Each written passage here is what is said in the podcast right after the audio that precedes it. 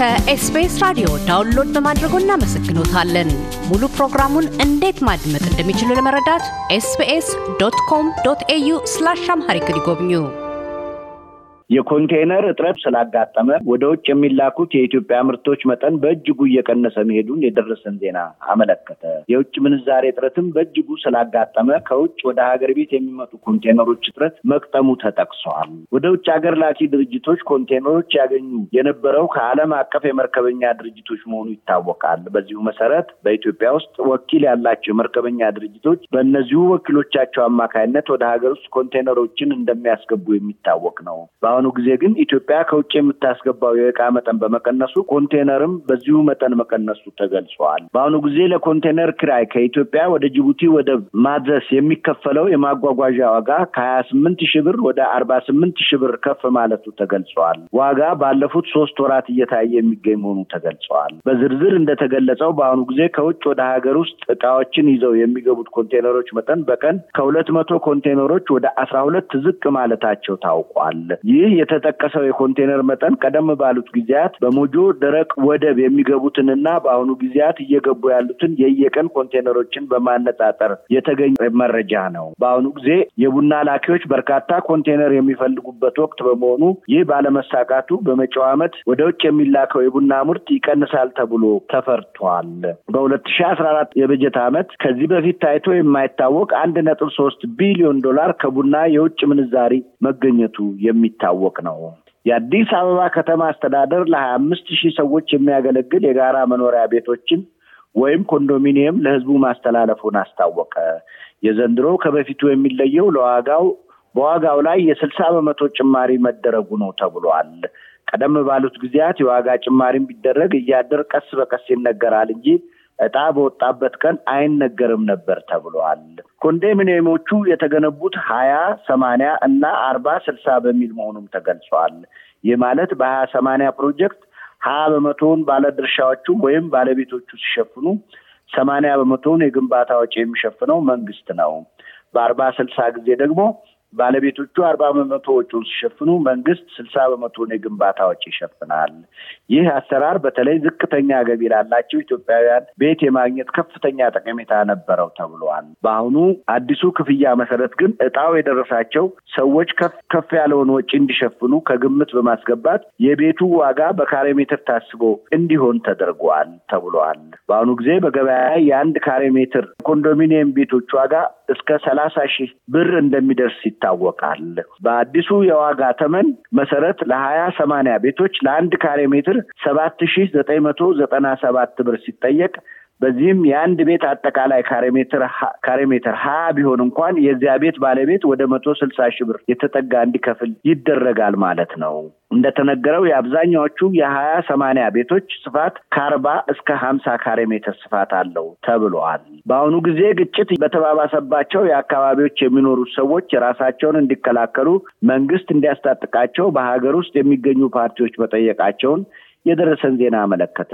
ይህን የጠየቁት እናት ፓርቲ፣ የኢትዮጵያ አንድነት ፓርቲ እና የኢትዮጵያ ሕዝባዊ አብዮታዊ ፓርቲ በጋራ ባደረጉ ስብሰባ መሆኑም ተጠቅሷል። እነዚህ ፓርቲዎች ግጭት በበረከተባቸው እንደ ወለጋ፣ ቤኒሻንጉል እና በመሳሰሉት አካባቢዎች መንግስት የአስቸኳይ ጊዜ አዋጅ አውጥቶ አካባቢውን በጥብቅ የጸጥታ ቁጥጥር ስር እንዲያደርግ ጠይቀዋል። በሌላ በኩል ሌሎች ፓርቲዎች ከዚህ ይልቅ ከእያንዳንዱ ወረዳ የገበሬ ማህበራትና ከከተሞችም የቀበሌ ማህበራት የተመለመሉ የአካባቢው ነዋሪዎች የጦር ልምምድ ተደርጎላቸው በመታጠቅ የመጡበትን አካባቢዎች የጸጥታ ሁኔታ ቢያስከብሩ የተሻለ ነው ማለት ምክራቸውን ለመንግስት በመስጠት ላይ ይገኛሉ። ይህ ማለት በደርግ ጊዜ አብዮት ጠባቂ፣ በኢህአዴግ ጊዜ ደግሞ የሰላምና መረጋጋት ተብለው እንደተሰየሙት ታጣቂዎች ማለት ነው።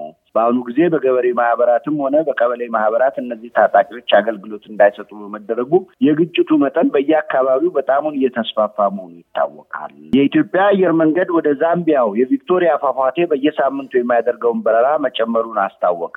ይህን ያደረገው ወደዚያ የሚደረገው በረራ ተጠቃሚዎች ቁጥር በየቀኑ እየጨመረ በመምጣቱ ነው ተብሏል። እስካሁን የኢትዮጵያ አየር መንገድ በየሳምንቱ አራት ጊዜያት ወደ ቪክቶሪያ ፏፏቴ ሲበር ቢቆይም ከሐምሌ ወር ጀምሮ አምስተኛ በረራውን እንደሚጀምር አስታውቋል። ይህም የዚምባብዌን የቱሪስት መዳረሻ ያነቃቃል ተብሎ ተገምቷል። በዘንድሮ ዓመት የሀጂ ኡምራ ሃይማኖታዊ ጉዞ ለማድረግ ተፈቅዶላቸው የነበ አስራ ዘጠኝ ሺ ስድስት መቶ ሰዎች ቢሆኑም ለሀጂ ጉዞ የተሳካላቸው ግን ሶስት ሺህ ብቻ መሆናቸውን የደረሰን ዜና አመለከተ። ለዚህ አለመሳካት ሁለት ምክንያቶች የተገለጹ ሲሆን እነሱም አንደኛ በሀገሪቱ ውስጥ ያለው የዶላር እጥረት ሲሆን፣ ሁለተኛው ደግሞ በመጅሊስ ውስጥ ተከስቷል የተባለው አስተዳደራዊ ችግር እንደሆነ ምንጮች ጠቁመዋል። ይኸው በየዓመቱ የሚደረገው የሀጅና ኡምራ ሃይማኖታዊ ስነስርዓት ባለፉት ሁለት ዓመታት በኮቪድ አስራ ዘጠኝ ወረርሽኝ ምክንያት ተቋርጦ እንደነበር የሚታወስ ነው።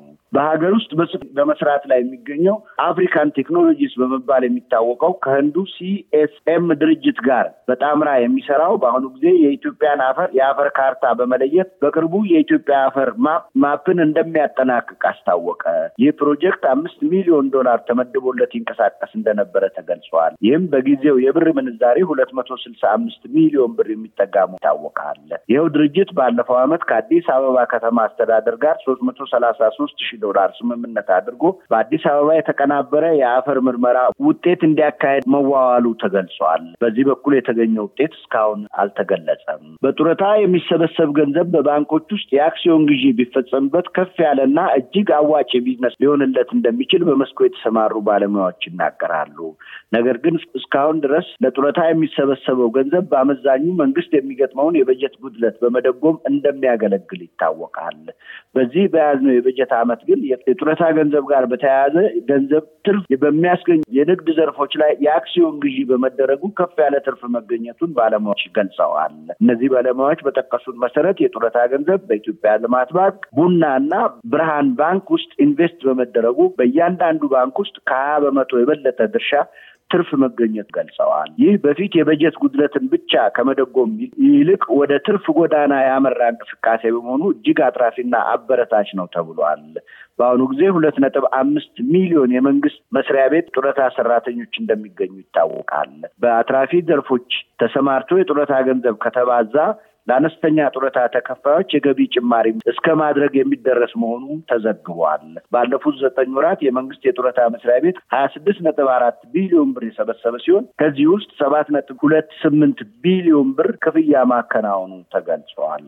የኢትዮጵያ ሰብአዊ መብቶች ኮሚሽን ከሰኔ ወር ሁለት ሺ አስራ ሶስት ዓመተ ምህረት ጀምሮ እስከ ሰኔ ሁለት ሺ አስራ አራት ዓመተ ምህረት ባለው የአንድ ዓመት ጊዜ ውስጥ የነበሩ የመብት ጥሰቶችን የሚቃኝ ዓመታዊ ሪፖርት አርብ ሐምሌ አንድ ቀን ሁለት ሺ አስራ አራት ዓመተ ምህረት በይፋ አውጥቷል። በዚህ ሪፖርት መሰረት ከሐምሌ ወር ሁለት ሺ አስራ ሶስት ዓመተ ምህረት ጀምሮ ህጻናትን፣ ሴቶችንና የአእምሮ ህሙማንን ጨምሮ ሰባት መቶ አርባ ዘጠኝ ሲቪል ሰዎች መገደላቸው የኮሚሽኑ ሪፖርት ጠቁሟል። በተለይ በትግራይ ታጣቂዎች ሶስት መቶ አርባ ዘጠኝ ንጹሐን ዜጎች ሆን ተብሎ መገደላቸውን ይኸው ሪፖርት አስረድቷል።